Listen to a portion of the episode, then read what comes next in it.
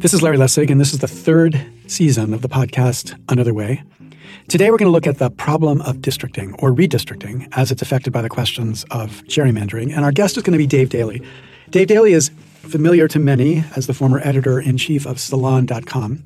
He's now a senior fellow at FairVote. He's the author of an extraordinary book, um, which really got me most interested in this problem Rat Fucked, the true story behind the secret plan to steal America's democracy. We'll be talking a lot about that book. He used to be a CEO and publisher of the Connecticut News Project. He was one of the people who outed Mark Felt as Deep Throat, the source behind Bob Woodward and Carl Bernstein's uh, extraordinary reporting about Watergate. He has been a hero in this project of telling the story of the struggles for our democracy. And I'm really eager and happy to have him on this podcast uh, another way uh, with the subtitle POTUS 1, which is the focus on the question of what our next president should be. So thanks very much, Dave Daley, for being here. Thanks for having me. So this is a unique opportunity. I actually have a guest in this studio, so we'll have a lot of meaningful eye contact during the course of this conversation. But we're going to begin the conversation to try to set a little bit of historical context because I think many people have the sense of this problem emerging on the scene today. But of course, the very name gerrymandering reaches back in our history. So why don't you bring us up to date about where it was and, and how we got to where we are? Sure. In many ways, it should be called Patrick Henry mandering hmm. because you can trace back the idea of gerrymandering way before Elbridge Gerry and those and those famous Massachusetts state senate districts in 1812. Uh, back in Virginia, 1788, uh, Patrick Henry essentially tries to draw district lines that might keep the hated James Madison out of the, the very first Congress. As long as we've had politicians, they have tried to take every advantage, and that includes drawing district lines to benefit themselves or their party and to disadvantage their opponents. In 1812, it's Elbridge Gerry, then governor of Massachusetts, and his party draws these, these uh, state senate districts around Boston that are designed to hold off the uh, Federalists in the elections that fall, and a political cartoonist uh, sees this and believes it looks like a salamander. The gerrymander is born, and Elbridge Gerry goes down in political infamy. It's, it's kind of to add insult to injury. We don't even know. I didn't even know that it's Gary as opposed to Jerry, right? because the name is gerrymandering. I suppose if you're Elbridge Gerry, you know better that this is at least right. you know it's named after me, but it's not completely pronounced that way. So it's not you know ignominy on my on my ancestors for uh, the next uh, 200 years in quite the same way. So the very technology, though, of that game then is relatively limited by the data that's available then, right? So you know you have a couple hundred years of every 10 years doing as you know good enough for government work um, that you know obviously embeds and protects districts but it's something different from what it's become i think that's exactly right and in many ways we shouldn't even call it gerrymandering anymore because gerrymandering in the popular imagination is politics as usual, right? It's it's it's politicians retreating behind uh, closed doors into smoke-filled rooms to draw themselves districts that advantage themselves. And for years, they were able to do a reasonably good job of this, but they were guessing. That they were doing it even in 1990, even in 2000. They were drawing these maps actually on maps. I mean, often with uh, magic markers. Um, in 1980, um, uh, Congressman Burton from California famously draws, you know, a, a terrific gerrymander of the state of California for his Democratic Party. He does it at a restaurant on a napkin, and he calls it his contribution to modern art. And it was a fantastically effective gerrymander, but it was one person doing his best uh, guesswork as far as what would keep his side in power. The technology has taken all of the guesswork out of this. So, if we had to name it after someone, who would we name it after?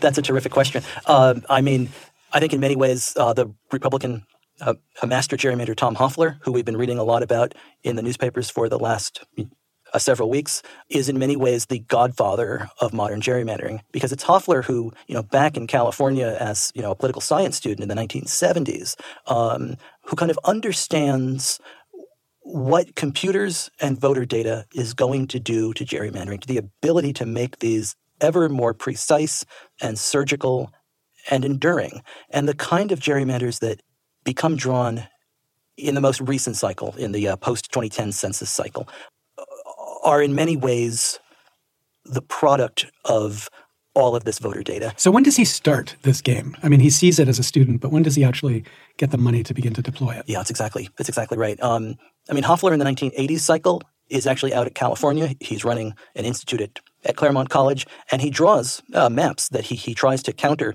uh, Congressman Burton's maps with. Um, and he says, "No, no, no! I've got a computer here. I've drawn I've drawn much uh, better, fairer maps. Take a look at this." The Democrats laughed him off stage. It was the last time that they would laugh at Tom Hofeller. Um, Hofeller moves on to the Census Bureau after this, and then he moves on to the Republican National Committee, where either as a staffer or as a consultant for the next uh, 30 plus years, he refines the party's data operations. He brings them up to speed consistently on the new technologies. So uh, these gerrymanders in the 1990s, in the 2000s, they are being done on low level computers. I mean, think of the way we texted back in 2001 like every number represented three letters and you'd have to wait to get to the next one. If you wanted you know a t it would no. you have to blink through the r and the s. That was the way that these computer programs worked. So what was hofeller like though? Like what kind of person? Oh just a very mild mannered um, you know lived in virginia sang in his church choir um, you know a gray haired guy who enjoyed going off to political conferences when he was behind closed doors with politicos of both sides. He was a, a raconteur and a storyteller, but he was deeply devoted to his side. Um, and throughout the last 30 years, he saw ahead to the next horizon of what gerrymandering would make possible. So it's Hofeller um, in the late 1980s who understands that there are two groups that are essentially underrepresented across the American South Republicans and black Democrats. And he says, Well, I've got these computers and these voting data.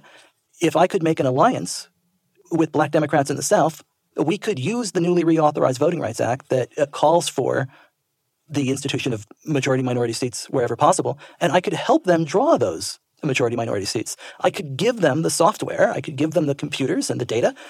And what I know is that if they draw majority minority seats in North Carolina and Georgia and Tennessee, that it is going to produce more Republican, whiter, conservative seats across the, the rest of the state, that there's a ripple effect. Um, and this works. Um, I mean, you know, 1994, Republicans are able to take back the U.S. House. Um, and a big part of this is the fact that the entire South essentially uh, turns red. And uh, this is the beginning of the disappearance of the white Democrat across the South. All of these delegations in all of those states I just mentioned that it had been 75, 80% white conservative Democrats, uh, they begin, you know, a couple of Republicans slowly begin uh, turning over. So a state like North Carolina, which had not elected an African American to Congress since George White in 1900, suddenly in 1992, 1994, you see Mel Watt and Eva Clayton elected to office, you get in 1994 the largest congressional black caucus since Reconstruction. You also get the first Republican House of Representatives in 40 years. And Hofeller understood the connection to that and he saw what his computers and his his mapping software and that voter data could connect at those two issues. So what's so striking is that there's this resistance in the Democratic Party to a movement to resist gerrymandering in part grounded in this uh, reality that many people in the civil rights movement think gerrymandering is an essential part of guaranteeing equal representation on the basis of race. So, in the context of writing this fantastic book, um, which is obviously weaponizing the resistance to gerrymandering, have you had pushback from people who've said like you're underplaying the significant contribution it made to creating equality and um, in representation? I think that what has happened across the South, and I think the civil rights and the voting rights community really understands this now is that, you know, in 1992 and 1994, it probably took 55, 60% of a district to be of color or clearly Democratic in order to elect members of color from those districts. So if you wanted to ensure minority representation and fair representation of historically underrepresented communities, you had to really pack these districts. You don't necessarily need to do that anymore. The academic data on this, the voting data on this has changed. In a state like North Carolina, you can probably elect a member of color from a district that is 35, 36% black. Um, so you do not need to pack these districts 55, 60% black, um, or, you know, indeed 75, 80, 85% black as some of these Republican map makers have done in states like Florida and Michigan over the years. Um, that is a practice that is used to dilute minority voting power.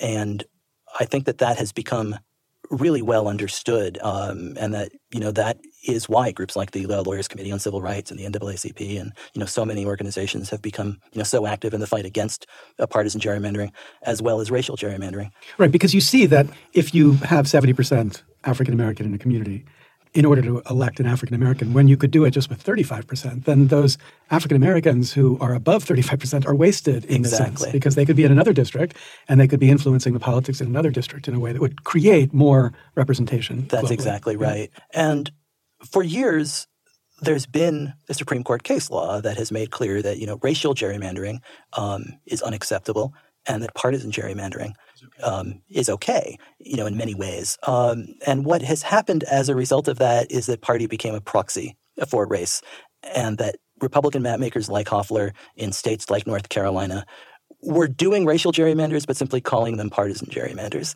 um, especially as, as, as blacks and other minority voters became more closely aligned with the Democratic Party in an increasingly polarized America. And as this voter data became so precise at telling you how people were going to vote, it, you know, being so accurate at predicting. So, so Hofeller is succeeding in the 90s, and then the 2000 census, does he have a significant role in the in the Republican Party in 2000? Um, he is certainly involved in the map making in 2000 as a consultant, and re- Republicans did a a reasonably good job in 2000, especially in states like Pennsylvania, you know, at drawing maps. But those maps did not endure past 2006. Uh, there's a Democratic wave in 2006 that is fueled by unrest over the uh, war in Iraq, and a lot of those uh, gerrymanders fall across the country. Democrats take back the U.S. House um, and win state legislatures in places, you know, like Ohio and Michigan, North Carolina. All, um, in all of these states, Democrats in 2006, 2008 are able to win control of all of these chambers. Um, and I think that, that, that, the next key year, in many ways, is 2008. Uh, Barack Obama wins the the White House, the historic election of our first black president. Uh, Democrats win a supermajority in the U.S. Senate, which they hold briefly, um, and they uh, reelect a Democratic House. And if you you know go back and look at the election night coverage, the smartest minds in American politics on both sides are talking about how the Republican Party could now be a minority party in this country for a generation to come. That uh, changing American demographics were going to fundamentally change the uh, nature of our. Of our politics. And it didn't exactly turn out that way, did it? Um, and that's because Hofeller and a team of strategists at the Republican State Leadership Committee understood something, even that depressing night in 2008, for them. Uh, they understood that the census was coming in 2010, and that after the census was a redistricting, and that 2010 was likely to be a good year for Republicans simply because the party that's out traditionally does really well in the following midterm, and that if they could combine the wave that they expected in 2010 with a focused strategy on winning back the specific state legislatures that they would need to control the drawing of maps in 2011, that they could control the next decade of American politics. And that's what actually happened. The 2010 election turned out to be far more consequential in many ways than 2008. Yeah, I remember Obama commenting on the significance of that defeat um, and also having the sense that people were not focused on just how important that defeat was going to be, because it really changed the foundation for everything Obama was hoping for, not just in Congress, but obviously in the states. But it's not just the fact that the Democrats lose, it's also that there's this new technology on the field. Um, and so, help us understand a little bit about why this technology is so different. Like, what are the data that's, uh, that that get combined in this context to make it so that gerrymandering is so much more effective? I think what we have to remember here is most of these congressional and state legislative maps are drawn with a program called Maptitude, um, which is a really powerful geographic information system, a software package. Um, and it comes preloaded with all of the details and demographic data contained in the US Census, which is you know, an extraordinarily powerful tool to start with as far as the economics and racial data of any given district. So that's a great place to start you can then really easily upload into Maptitude all of the available public record data sets. So I can take voter rolls and I can upload those. I can upload which years did you vote and which years did you not vote. I can upload gun licenses. Do you own a gun? Um, I can upload what kind of car do you drive.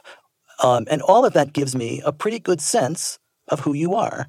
I can then cross tabulate that against the actual election results. And I can go all the way down ballot and I can break this down to the smallest census block level, which is the lowest, the most precise granular uh, level that, that, that, this detail is collected at. How big is that? Which is essentially a neighborhood street. Um, and then that gives me a pretty good sense that I can just go up and down and pick off individual homes as I'm drawing these uh, these lines. But on top of all of that public information, there is a wealth now of private information that can also be purchased, pennies on the dollar, and and uploaded that that provide an even more microscopic view of who we are. So this could include online purchases. This could include social media likes. This could include web searches now. I mean, all of that is saved and it's purchasable. As we uh, scoot across the internet, we are leaving lots and lots of clues of who we are. And who we are tells people how we vote, magazines subscriptions. So when a map maker sits down to draw these lines, they are armed with such precise information that they're able to draw especially surgical maps. And I mean, I would see this as I was writing this book, and I drove uh, turn by turn several of these of these districts in Pennsylvania, in Michigan, and when you look at them on paper, you kind of laugh and see a funny shape. When you see them at street level, it is such a powerful thing because you're looking at these streets the same way that a map maker must have. And every single one of those funny lines is there for a reason. I drove the 14th district in Michigan at turn by turn, and this is a district that has been surgically crafted to essentially pack the poorest neighborhoods of Detroit in with um, uh, Pontiac, Michigan, another a largely black city about 30 miles north. So it winds uh, snake like throughout Detroit. And there was one point in time, you know, I started at at eight in the morning, and I was, you know, still driving at nine o'clock at night, taking this thing turn by turn. And as I came back down, sort of the northeast side of this, uh, there was a time when I took four left turns. I came in and out of this district three different times, and I wrote down the, the addresses as I watched the houses go from sort of these beautiful uh, suburban ones to uh, decrepit homes on the verge of foreclosure. And I typed those addresses into Zillow back in my hotel room, and you could see that the, that the housing values fall from a half million dollars down to 8500 bucks. The map makers know all of this. Uh, the map makers are able to uh, understand where different religions or or ethnic groups live and kind of what those cleavages are in a specific neighborhood and they draw the lines that correspond to exactly the results that they are hoping to attain. So they do this, and they're able then to say to the people who hire them, and in this case, we're talking about the Republican Party, but the Democrats would do the same. Say to them that with some level of confidence, I can tell you that the, this person's going to vote Democratic or this person's going to vote Republican. Is that is that the vocabulary they use? It is. Um, they translate all of this essentially into partisan voting indexes. So essentially, what they are trying to do uh, when they draw these lines is to create a district that they believe will still go for the Republicans even in a wave year. So uh, the goal of map making is to imagine the worst election you might possibly have and then to sandbag against uh, losing seats even in a wave year. You don't want to go so far as to risk losing everything. So uh, gerrymandering in many ways becomes the art of most effectively arranging your voters in order to maximize your seats, not only in good years, but also in bad years. You see this really clearly in the state of Wisconsin, where Democrats last year in 2018 managed to defeat Scott Walker um, and win a Democratic governor there. They reelected Tammy Baldwin to the U.S. Senate. The Democrats took every single statewide office, and they carried the, the overall popular vote for their state assembly by about 220,000 votes uh, statewide. Republicans held 63 of the 99 seats. Nevertheless, the Democrats picked up one seat in the in the state house off of that kind of a statewide wave. That's a really powerful gerrymander, and that's what these maps are are set out to do. If you look at the draft uh, versions, if you look at the communications that the consultants send around, they're trying to imagine how many seats they will pick up even in years that they get perhaps 44 45% of the vote. The goal becomes locking in a majority of seats even in years in which you get 44 45% of the vote. So these seats we can if we can distinguish them between let's call them some are safe seats and some are swing seats. Um, would they prefer a world where there are just safe seats, or like how, how do they make that trade off between how many we're going to allow to be swing versus how many we want to be safe? I think the goal becomes as many safe seats as you can. I mean, parties don't like swing seats. Parties don't like swing seats because they are unpredictable and they cost a lot of money to defend. So, better to have a whole lot of safe seats, um, and then it, it becomes much easier to keep incumbents reelected from those. And so a whole lot, I mean, depending on how you want to count it, can be up to like 85% of the nation is safe seats right now. Is that? I think that's right. I mean, I, I would say that, you know, as many as 400, uh, 435 seats in Congress, um, you know, are largely safe. And if you go back and look at what the Republicans were promising their donors as part of REDMAP in 2010, um, and REDMAP is the redistricting a majority project. That was the name of, of, of what Hofeller and the strategists at the Republican State Leadership Committee came up with. And they pulled this off for $30 million. That they went around the country and they raised that 30 million from reliable Republican corporate donors. And what they promised them was not only would they elect more conservative state legislatures around the country, as well as give themselves an advantage in Congress, but they told them, uh, listen, if you give us this $30 million now, we are going to be able to redraw 47 of the 70 swing seats left in the country. And we'll do that in a way that benefits us, and we won't come to you for as much money. And they said, give us $30 million now, and you might save $220 million wow. over the next ensuing electoral cycles. Right. So they invest in the project of eliminating democratic choice so as to reduce the cost of running elections. Yes. Um, what were the Democrats doing? They fell asleep at the wheel. I think they believed that the changing demographics of the country was this imminent and irreversible wave that it would kind of happen automatically.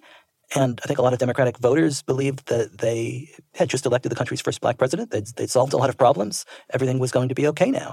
Um, and they took their eyes off the ball. And it's shocking in a lot of ways because the Republicans didn't necessarily hide what they were doing in 2010. I mean, Karl Rove, you know, uh, still the you know, genius Machiavelli of Republican politics in 2010, uh, writes an op-ed in the Wall Street Journal uh, that not only lays out the plan, but spells out the specific neighborhoods and states that Republicans were going to be competing in. And he says quite clearly, we are going to win these local elections, and those local elections are going to give us a huge advantage in Congress. Uh, Democrats just didn't get their newspaper that day. They didn't take it seriously. Republicans had a superior imagination to conceive of this idea and to kind of reinvent the idea of gerrymandering and to you know take something old and to make it new again with the help of this amazing new modern computer technology and all of this voter data. The Democratic Party not only failed to have that kind of imagination, but they couldn't defend the 107 state legislative seats that Karl Rove told them he was coming for. And as a result, we've had a wild a swing in our politics. I mean, the failure to see this coming, I can understand. The failure to defend against it when Karl Rove tells you what he's doing is incompetence at the highest level. So, but when you reported on this, when you actually did the research um, in this really rich account, very thick and rich account that you give in, in your book, I'm a little um, hesitant to say the word, but we're not broadcasting, so I'll say it rat fucked. Um, there must have been Democrats who both recognized how embarrassing it was. I mean, you know, 2008 was a year where Democrats deployed technology in a really and smart mm-hmm. way to defeat Republicans. There must be real embarrassment that they didn't realize that they needed to continue to deploy that technology. But there must have been people who gave excuses, like we were doing X and Y, or we thought that this was going to happen. I mean, what's the best case they have for what turned out to be so incompetent? That's a really good question. I mean, I think that there were some Democrats who were certainly embarrassed, especially in hindsight. Um, the congressman who took over the DCCC in 2012 told me that Democrats were simply whistling past the graveyard in 2010, that they never saw this coming and simply didn't prepare adequately for it. The Republican strategist Chris Jankowski, who who executed this play in state after state, tells me that he couldn't believe when he was out in the field in September and October that there was just no sight of the Democrats anywhere. And he kept thinking at some point they have to come out and play in these districts in these states.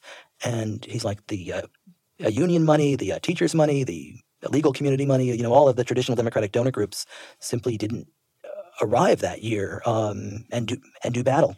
And honestly, what amazes me most about all of this is I don't think the Democrats even understood what happened in 2012. So Democrats lose this big election in 2010, and Barack Obama comes out in the Oval Office, you know, gives his, his talk the next day at the White House, and he calls it a shellacking. Um, and indeed it was.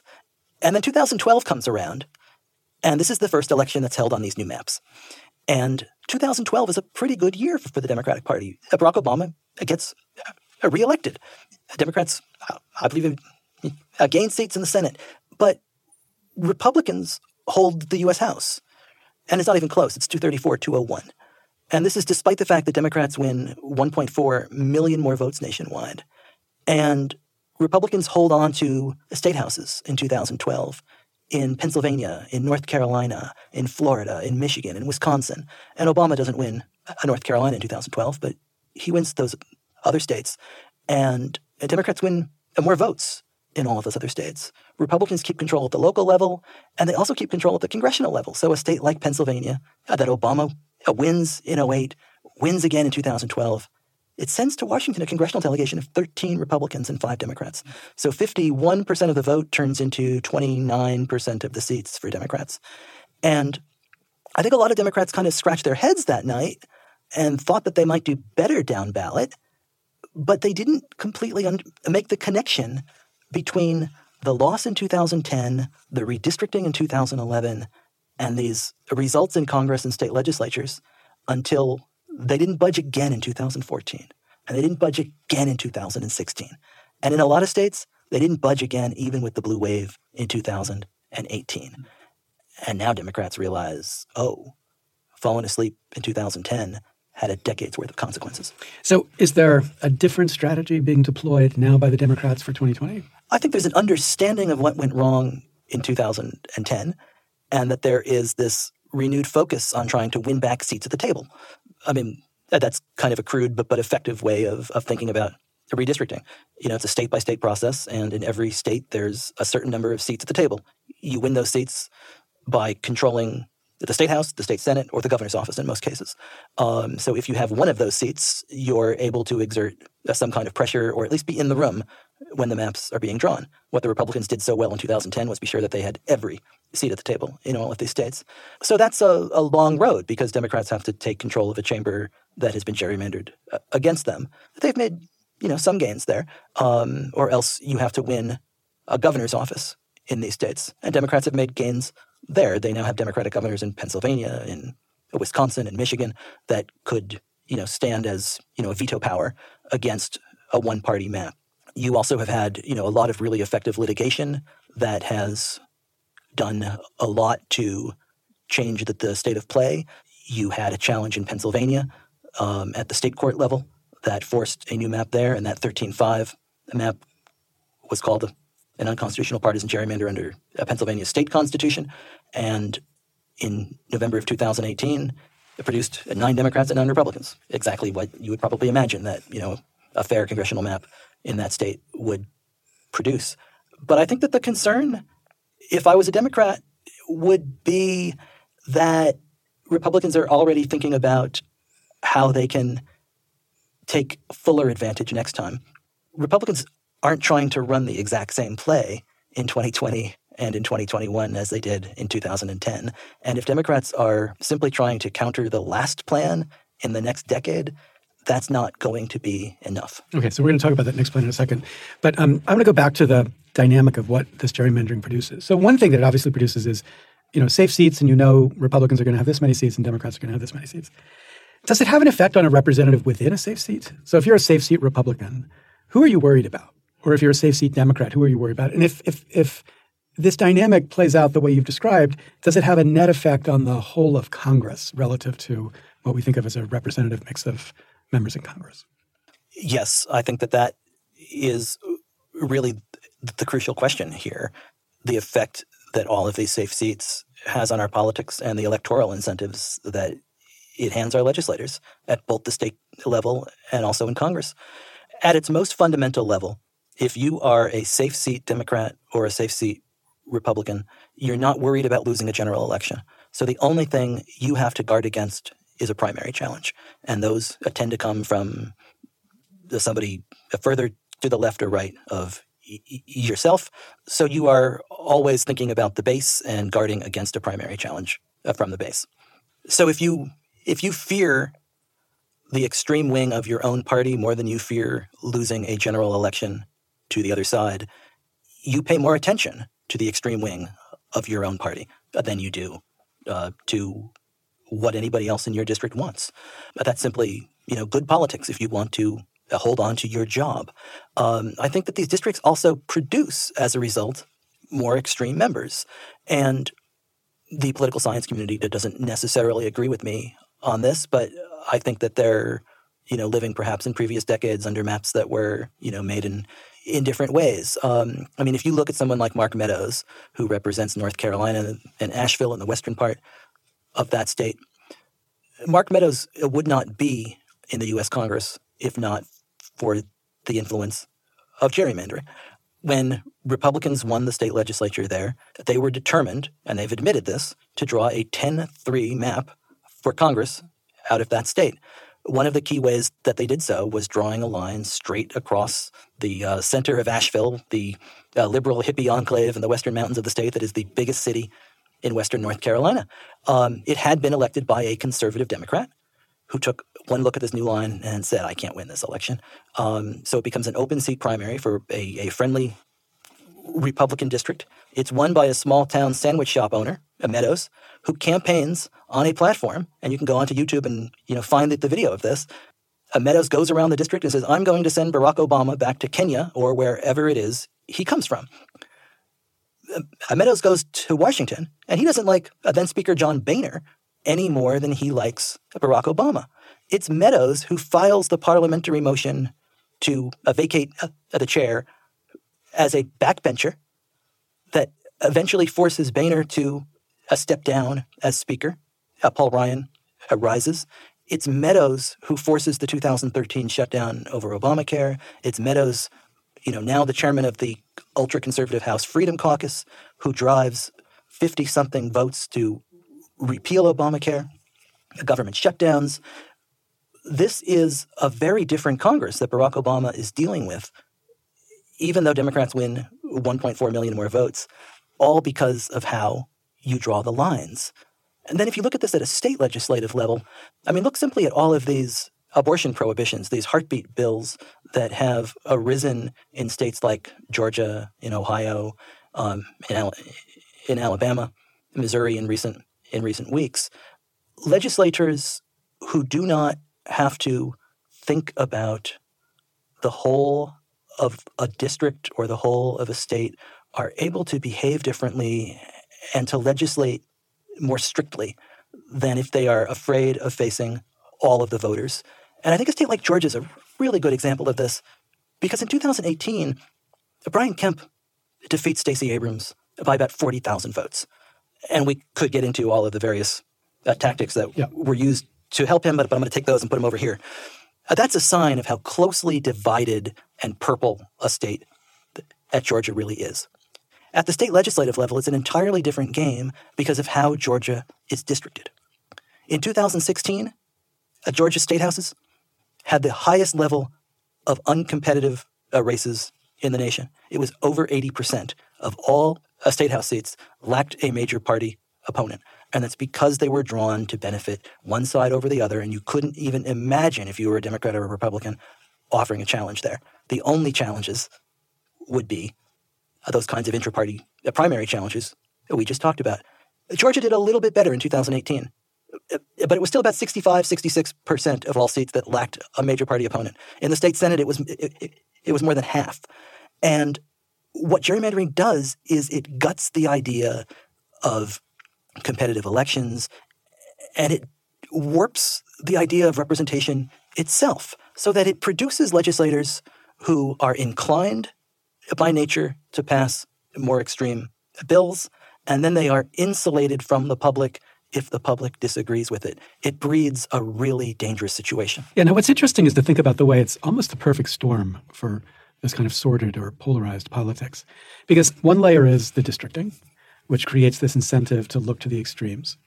Another layer is social media, where obviously the extremes punch much more effectively than kind of a moderate or or more balanced position. And the third layer is just the broadcast media, where you've got this strong polarization of networks. Um, there's a great data, um, Martin and Yurukoglu, um, who show that from 2000, if you looked at the three major cable news networks, CNN, Fox, and uh, MSNBC, in 2000, 2001, they're basically indistinguishable. And beginning in about 2002, they start veering radically to the right on Fox and to the left on MSNBC. CNN started bouncing to be in the center. But what that means is that they're much more likely to pick up and push the extremists. So extremism gets rewarded at every level. Now, I think of myself as kind of politically extreme. So part of me is like, well, that's good. But another part of me says, says you know, a representative democracy should represent the democracy. We ought to have moderates, if there are moderates in our democracy, so that they feel represented too, so that they are represented, so that when Congress sits down, it's a Congress that's actually as diverse as America, as opposed to a Congress that's as crazy and extreme as we extremists are, whether we're Democrats or Republicans. I think that's exactly right. I don't necessarily think, though, that this is about a moderation necessarily. I think it's about a skew between the actual politics of the nation and the kinds of politics we end up with in state legislatures and in Congress. And it's not simply moderates who are underrepresented. I think that it is an entire variety of of independents, of ideologies that lose out when this is the case. It fundamentally warps the connection between Americans and their government. And while it breeds a certain kind of extremism that plays really well for clicks on social media and you know headlines on Fox and MSNBC and all of that. I don't think that we need to be nostalgic for sort of an, an era of of centrism. I think that what has been disconnected is just the very notion that Americans can change their government. And what's Uh, so dangerous about the way that technology and polarization and, and the media and all of these streams are coming together, what it has produced is this inability of a majority of Americans in a state or in a nation to change the course of its government. And that's what has to be fixed. Yeah, there's this sense that there's no reason to get involved, to do anything, because things are so well entrenched. And if you don't like the way that it's entrenched, then what are you going to do? How do you push back? Um, okay, so what's really striking in the story you're telling beyond the book that you've already published um, is, as you put it, we were talking before this interview, um, that in a certain sense, the Democrats are always fighting the last war. Um, so, so let's follow a little bit more Hofeller and the innovations of Hofeller, this kind of quiet genius of um, uh, political architecture. So, beyond the fight that gets manifested so effectively in 2011, what, what's the next move? The next move has been revealed in these amazing documents that have surfaced since his death. So, Hofeller dies in the summer of 2018. His business associate quickly stops by his house and picks up his computer and safeguards it. But his daughter visits the house a couple of months later, is looking for family photos, uh, finds a handful of, of thumb drives, and there's 75,000 documents related to his work on redistricting included here, but also his work on the census citizenship question. And what's okay, but you got to unpack that a bit. What, what is a, citizens, a census citizenship question? Well, Republicans have pushed to add a question to the U.S. Census that has not been asked for a long, long time, and that would be to ask whether or not the person filling out the form is a citizen of the United States. The goal of the census is to count everybody who lives in the country. It is not to count only citizens. It is absolutely everybody who is here, because one of the things that the census does is it determines uh, funding mechanisms for government programs that whether it's education or whether it's you know a social safety net or kind of all of these things that have to be accounted for, um, the government needs to have an accurate count of the people living in the state. Yeah, and let's be clear. I mean, you know, there are obviously citizens, and there are obviously people who are not citizens. And of the people who are not citizens, there are people who are legally here as not citizens, whether it's on a visa or some other kind of permission. And then there's some here who are here who are not legally here. But the problem for many of them is that they're not confident that enforcement agencies will recognize the distinction between legally here and not legally here, and they'll suffer the consequences of the assumption that they're not legally here. That's exactly right, especially in this political environment. Um, I think for more than a year now, there's been this concern amongst you know democratic groups, but also you know civil rights groups that this question would uh, chill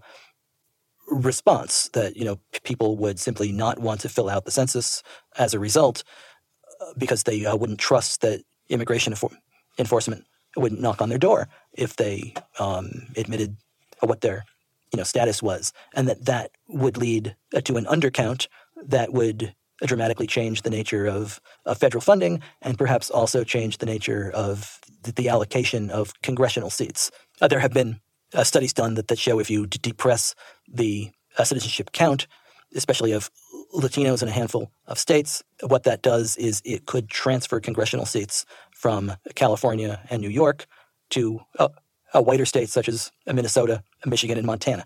Um, so that's a pretty big change right there. What Hofeller was up to, though, was a step even further. Hofeller was not simply thinking about funding or about allocation of congressional seats.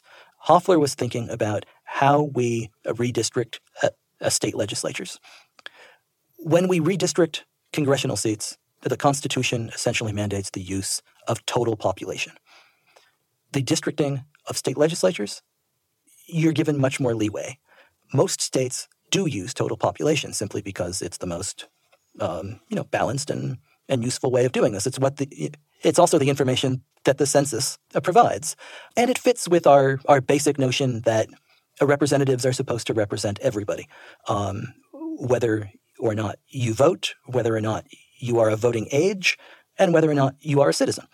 Um, and what Hofeller begins studying in 2015 is what the effect would be of states using citizen voting age population to draw state legislative districts as opposed to total population.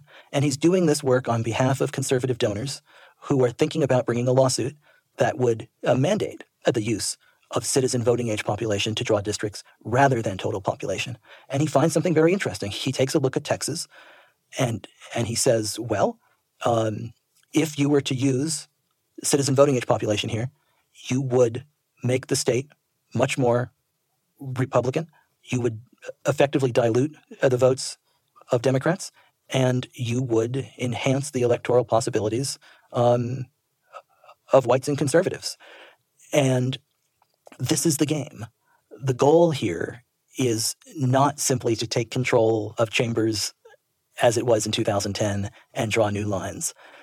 It could be that the uh, Supreme Court uh, makes that more difficult. Um, it could not be. But what Republicans are thinking about is taking the next step beyond this, changing the way that we draw these lines at its most fundamental level, the uh, population count that has to be inside of a district. And if they're able to do that, especially in these large conservative states that have big immigrant populations, the effect could be to hold back the voting power of a changing America for another decade, maybe longer.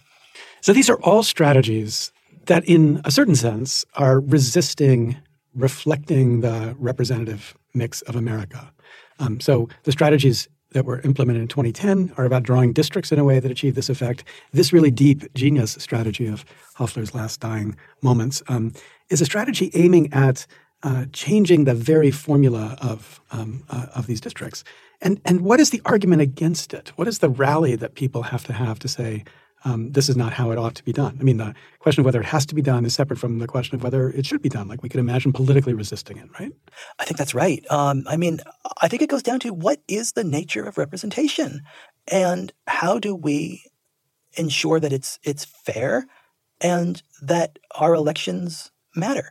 I mean, we have, I mean, since a series of of landmark Supreme Court cases back in the 1960s, the goal of districting has really been ensuring that there's equal population and that it's equal total population because we think that representatives ought to represent you even if you're 15 years old if you vote if you don't vote. Um, the goal is representation. And if you shift that notion to you should have representation if you are a voting age citizen, you're changing something fundamental about American democracy in practice. Um, and you would be shifting a political power in a dramatic and enduring way. And I'm not sure we fully understand just how important that, you know, it sounds wonky and technical, right? Uh, drawing districts based on on CVAP versus, you know, total population. Um, but it what Hofeller and these other Republican strategists understand, and it's why they've spent so long studying it, is that it's got the power to uh, remake the entire country, um, uh, state by state and also nationally. It's a massive redistribution of political power away from cities and toward rural areas, away from communities of color, um, and towards and towards whiter, more conservative districts. And that's the purpose of it. It's not an accident. It's the entire purpose of the project. So what's striking is if you add that to every other structural inequality built into our republic, starting from the Senate, which obviously embeds an unequal representation of citizens in the Senate, um, to the Electoral College, which embeds an unequal representation of people in the selecting of our president, to gerrymandered districts governing the House, which creates unequal representation in the House, um, um, not just by party, but also within a party because it's benefiting the extremes. Um, to the way we suppress votes, we uh, spoke to Ari Berman um, a couple weeks ago, and he was quite articulate about the techniques that are used to suppress votes on a essentially partisan, plays out in racial and partisan bases. These are all ways in which what we're ultimately producing is a democracy that doesn't actually represent the people in that democracy. And at a certain stage, you got to say, well, when does it stop? Or what stops it? You know, and I think that one of the big problems with liberals, count myself in this cat- category, but one of the big problems with liberals is we've been looking to the elite to solve the problem for us, the Supreme Court. We're going to go to the Supreme Court, get five votes, and solve every problem.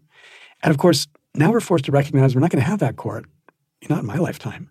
Um, and so if we don't have a court, maybe we have to do it the old fashioned way. We have to really fight a democratic fight that begins to produce the kind of democracy that we want. Um, or, you know, in the old days, you would have said a revolution to kind of throw off this unrepresentative system and produce a representative system. But do you have any confidence or faith when you look at this grassroots movement to begin to articulate fundamental values that don't seem so partisan? It depends on the day of the week, you know. um, and we're drinking coffee and tea right now, so you know sometimes it depends on on that as well. Um, I think that there is more awareness than ever in this nation, at least in my lifetime, of the structural problems within our democracy and of the need for big picture, serious, systemic reform. You saw this manifest itself in the 2018 election, in which across the nation there were votes on redistricting, reform in Michigan, Missouri, Utah, and Colorado. There were votes on felon reenfranchisement in Florida. There were anti corruption packages across the nation. And just about all of them won 96, 97% of all of these uh, statewide initiatives won. And they won in red states, blue states, purple states. Um, the message was fundamental and clear. And it was the biggest victory in the history of the nation. Even in the progressive era, there was not that much that passed that quickly across the nation. It's amazing. Um, I mean, in Florida, in many ways, the victory of Amendment 2 there that restored voting rights to former felons was perhaps the biggest civil rights win since the passage of the Voting Rights Act, as far as its ability to return the vote to the largest number of people. It was 1.4 million people in Florida who had lost their voting rights and who largely would have seen them restored. And that was passed not by Democrats. I mean, Democrats lost the U.S. Senate race in Florida in 2018. They lost the governor's race. Uh, this won with 64% of the people. So it means Republicans, independents, Democrats all signed on for something, not because it was partisan, but because they thought it was crucial to the notion of representation and a fair and equal democracy. The same in Michigan, where you know more than 60% of the people passed redistricting. Yeah, and, and, and what's so striking, and this is, I think, really the most hopeful part of the story, when you could speak at the reg- in the register of democracy, um, everybody gets it. Everybody gets Everybody's on the same side. I think that's right. We're going to talk to Katie Fahey on this podcast, um, who was the woman behind the Michigan uh, redistricting move, and and she was militant about refusing to permit partisan talk inside their shop. Um, same thing in, in Maine with the incredible re, uh, ranked choice voting victories. They Yes. built an incredible volunteer movement premised on the idea that you were in there because you were a citizen, not because you were a Democrat or because you were a Republican. And that's crucial to these passing and these winning. And I think we lose something fundamental if these democracy issues become seen as just another partisan football to, to kick around. And that's the real question, though. How do we bridge this gap between these grassroots movements and what goes on in Washington? Because, like, uh, you know, I, I, you know, constantly am pulled in two different directions. On the one hand, I look at these grassroots movements and I think, wow, they're fantastic because they are cross partisan and they speak to the basic values of citizenship. And when you speak at that register, everybody's like, hurrah, yes, this is what I believe. And then you look in Washington, and of course, the only way to succeed in Washington is to be as deeply partisan as you can. So AOC or Warren, um, or you know, kind of the equivalent on the right, a kind of Michelle Bachmann-like creature on the right, um, they succeed by denying the very premise of commonality. They succeed by insisting that you know we all just have to crush the other side, and it makes you wonder whether there's a possibility of producing the same dynamic at the federal level, or whether we have to find a way to hack the federal level so that it seems more like this fight at the state level. Well, let me start by saying that while all of these grassroots citizens movements were able to transcend partisanship and win under the banner of democracy and equality and representative government, gerrymandered legislatures have since sought to crush these victories. In Florida, the legislature has essentially added a modern day poll tax onto the right to vote. They've undermined this amendment to the state constitution that almost two thirds of the state backed by passing enabling legislation that essentially guts it for you know more than 1.1 uh, of those 1.4 million people, according to a Brennan Center analysis. Um, And that's by saying basically you have to pay all your fines or your penalties before you can reclaim the right. Exactly. And this in a state that is famous for its cash register justice and, and adding all kinds of unreasonable fees on uh, to a prison sentence after the fact. Um, and it's not just in Florida. I mean, it's in Michigan where, I mean, Katie Fahey's initiative passes and a gerrymandered legislature is now trying to affect the uh, budget for the Secretary of State's office and their ability to enact this legislation. Um, it's in Idaho, where an amazing citizen movement um, uh, uh, passed a, Medic- uh, um, a Medicare uh, bill that would, um, you know, uh, uh, finally force the state to accept Obamacare money for folks that kind of fell in between the national exchange and the state exchange. And the state essentially tried to not only repeal that, but also to make it almost impossible, even harder for folks to put something on the ballot itself. yeah. So there's this It, happened in Maine with In the ranked choice voting. It happened in South Dakota. South Dakota Yeah. passed a public funding proposal. I mean, here's a red state. If there's ever been a red state, they pass a public funding proposal, and the legislature comes in and wipes it out. Yeah. I- and and it's striking. I mean, in some places like Maine, um, you really saw the resistance of the legislature Mm-hmm. triggering the public to be like, "Who the hell do you think you work for?" all of this public outrage and all of these citizen initiatives are the product of the fact that people feel like they have no voice in their politics. You know, it's not an accident that all of these things emerged in 2018 after eight years of gerrymandered unrepresentative government in these states.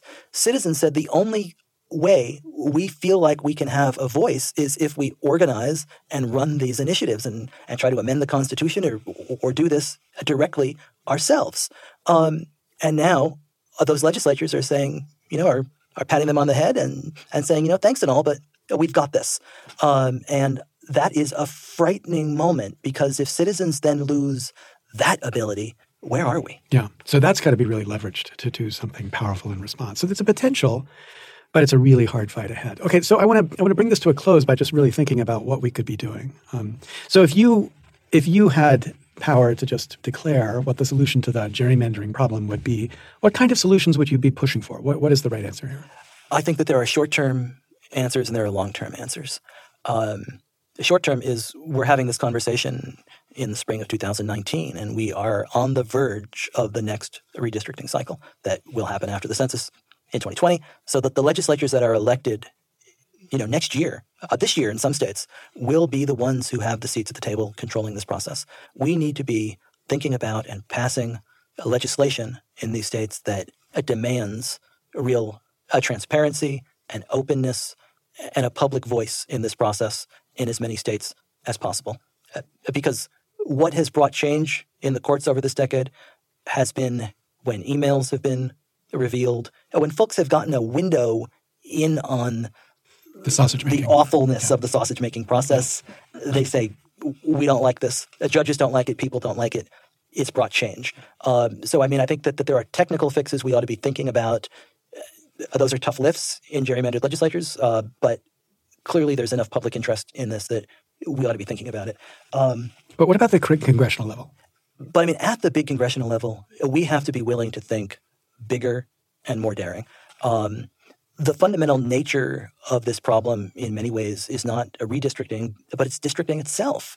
Um, and there's a terrific plan by Congressman Don Beyer that he's put forth. It's called the Fair Representation Act. And essentially, what that involves would be moving from single member winner take all districts that help breed this extremism and polarization towards larger districts that are represented by three, four, or five members of Congress who would be elected with ranked choice voting that would allow for much more fairness and proportionality in the kinds of people who are elected to Congress. You would see a dramatic change in the electoral incentives that are are facing members. If you're running for office in a larger district and using ranked choice, you are not simply running to your extreme. You are trying to be somebody's second choice. You are trying to appeal to everybody and to really make a case. And then you are also opening up a representation in these bigger districts to independents, to third parties, to moderates, to folks of all political persuasions. Um, this could be the kind of rethinking that uh, really transforms our politics.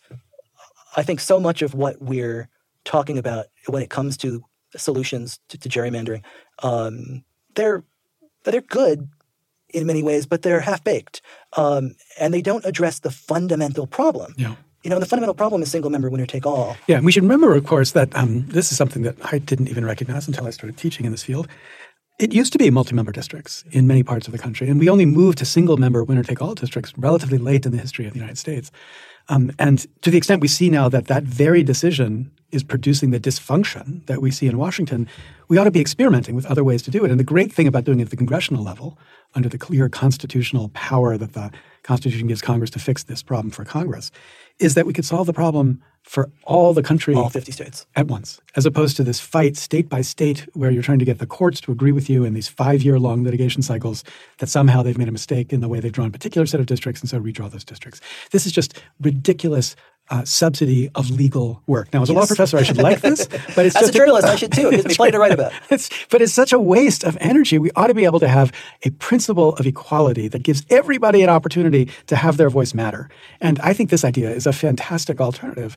Um, now, here's the one risk it creates that um, you know I go back and forth in thinking about how we should think about it. You know, one of the weaknesses of our democracy is that we haven't more effectively built in the presumption of majority representative, um, like that a representative ought to represent a majority in a district. The great thing about ranked choice voting, typically, is that when you're using ranked choice voting to get down to a single representative, like ensure Maine, a majority, yeah, like Maine did uh, in 2018, and they selected the first representative who was selected by ranked choice voting. Um, in that context, uh, you know, they went from a plurality winner to a majority winner because you eliminated the votes until you got the person who had 50% plus one.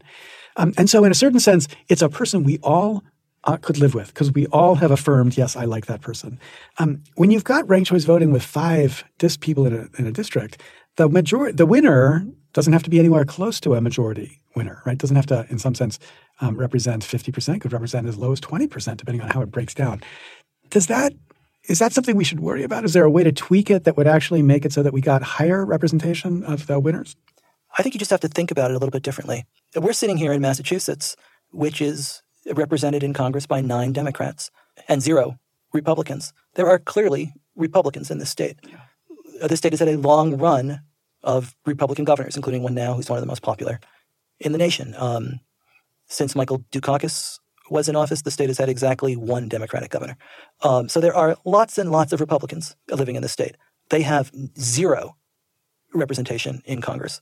If you were to move to, I mean, let's say Massachusetts has three districts of three, you might be able to actually elect Republicans, also uh, third parties, uh, folks of all different stripes. I think that the danger in our Congress is losing the voice of all of those people, of Republicans in Massachusetts, of, of Democrats in Kansas or Oklahoma, of independents and folks of all different ideologies across the country who, in a single member winner take all system, virtually have no voice. Yeah. And if you're able to change that to something that's a little more proportional, you create much more fairness. You might not agree with every single one of the representatives uh, from your district under this plan, but there's probably one person who you uh, very much identify with. You would have a better chance of electing someone who you are happy with than under this current system. And that to me matters a lot. Yeah.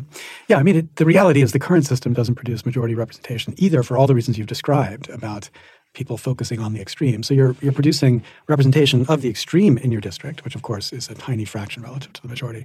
So I'm all for experimenting and pushing this idea forward. I'd love to see it. When I tried to become a candidate for president in 2016, I endorsed that proposal precisely uh, because I thought it was the simplest way to deal with the problem of gerrymandering. And I think this is one of the core focuses, uh, core of the focuses we need to have for for what reform looks like.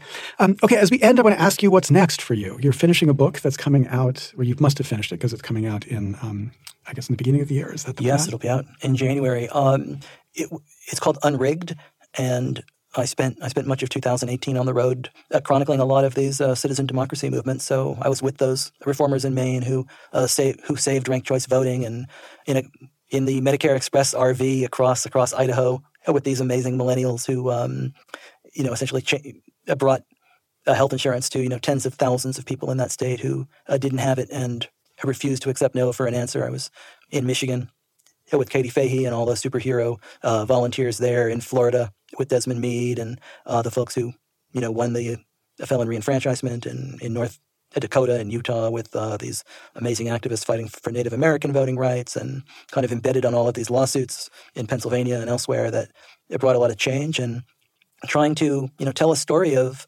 of what happens when you know citizens stand up and you know push back against structural barriers that a lot of people might have imagined were you know too uh, too big, too tough, too resilient to fall. Um, and too geeky to fight for. I mean, the idea yeah. that in Maine you've got this extraordinary movement of volunteers to fight for something called ranked choice voting. On the coldest yes. Maine mornings, you have to imagine, you know, December is when yeah. they're out with these petitions. It's, it's, so cold that pens are freezing as these folks are going door to door. Yeah. Uh, you know, what it was an amazing gift to be able to spend those months with people who logged off of Twitter, who turned off the cable news silo that they already agree with, and they went out and they joined with their fellow citizens and they took on something structural and they brought change. It is exciting. Um, so, so it's it an optimistic book. It's an optimistic book. Um, you know, it's it's tricky to watch as a lot of these victories get unraveled by um, you know gerrymandered legislatures. But I think that that's the lesson here. The lesson, you know, because you can't simply win one election and think that you've won the fight, right? That's the same thing that the Democrats did in 2008. So if anybody thinks that because all of these uh, democracy fights were successful in 2018, that the problems have been solved in those states, they are fooling themselves. These are ongoing battles. And what matters is not the results of any one individual election, but that we all stay active and engaged and involved because that is what actually brings about change so that's really exciting, and I and I urge people to take the book up, Unrigged, um, and um, and you would be convinced to read that book if you read the book um, Ratfucked, um, uh, which is about the gerrymandering struggle. Um, it's been enormously fun having this conversation with you. Even better because it's face to face, and I'm grateful for you taking the time, Dave Daley. It's a real pleasure. Thank you for everything you do.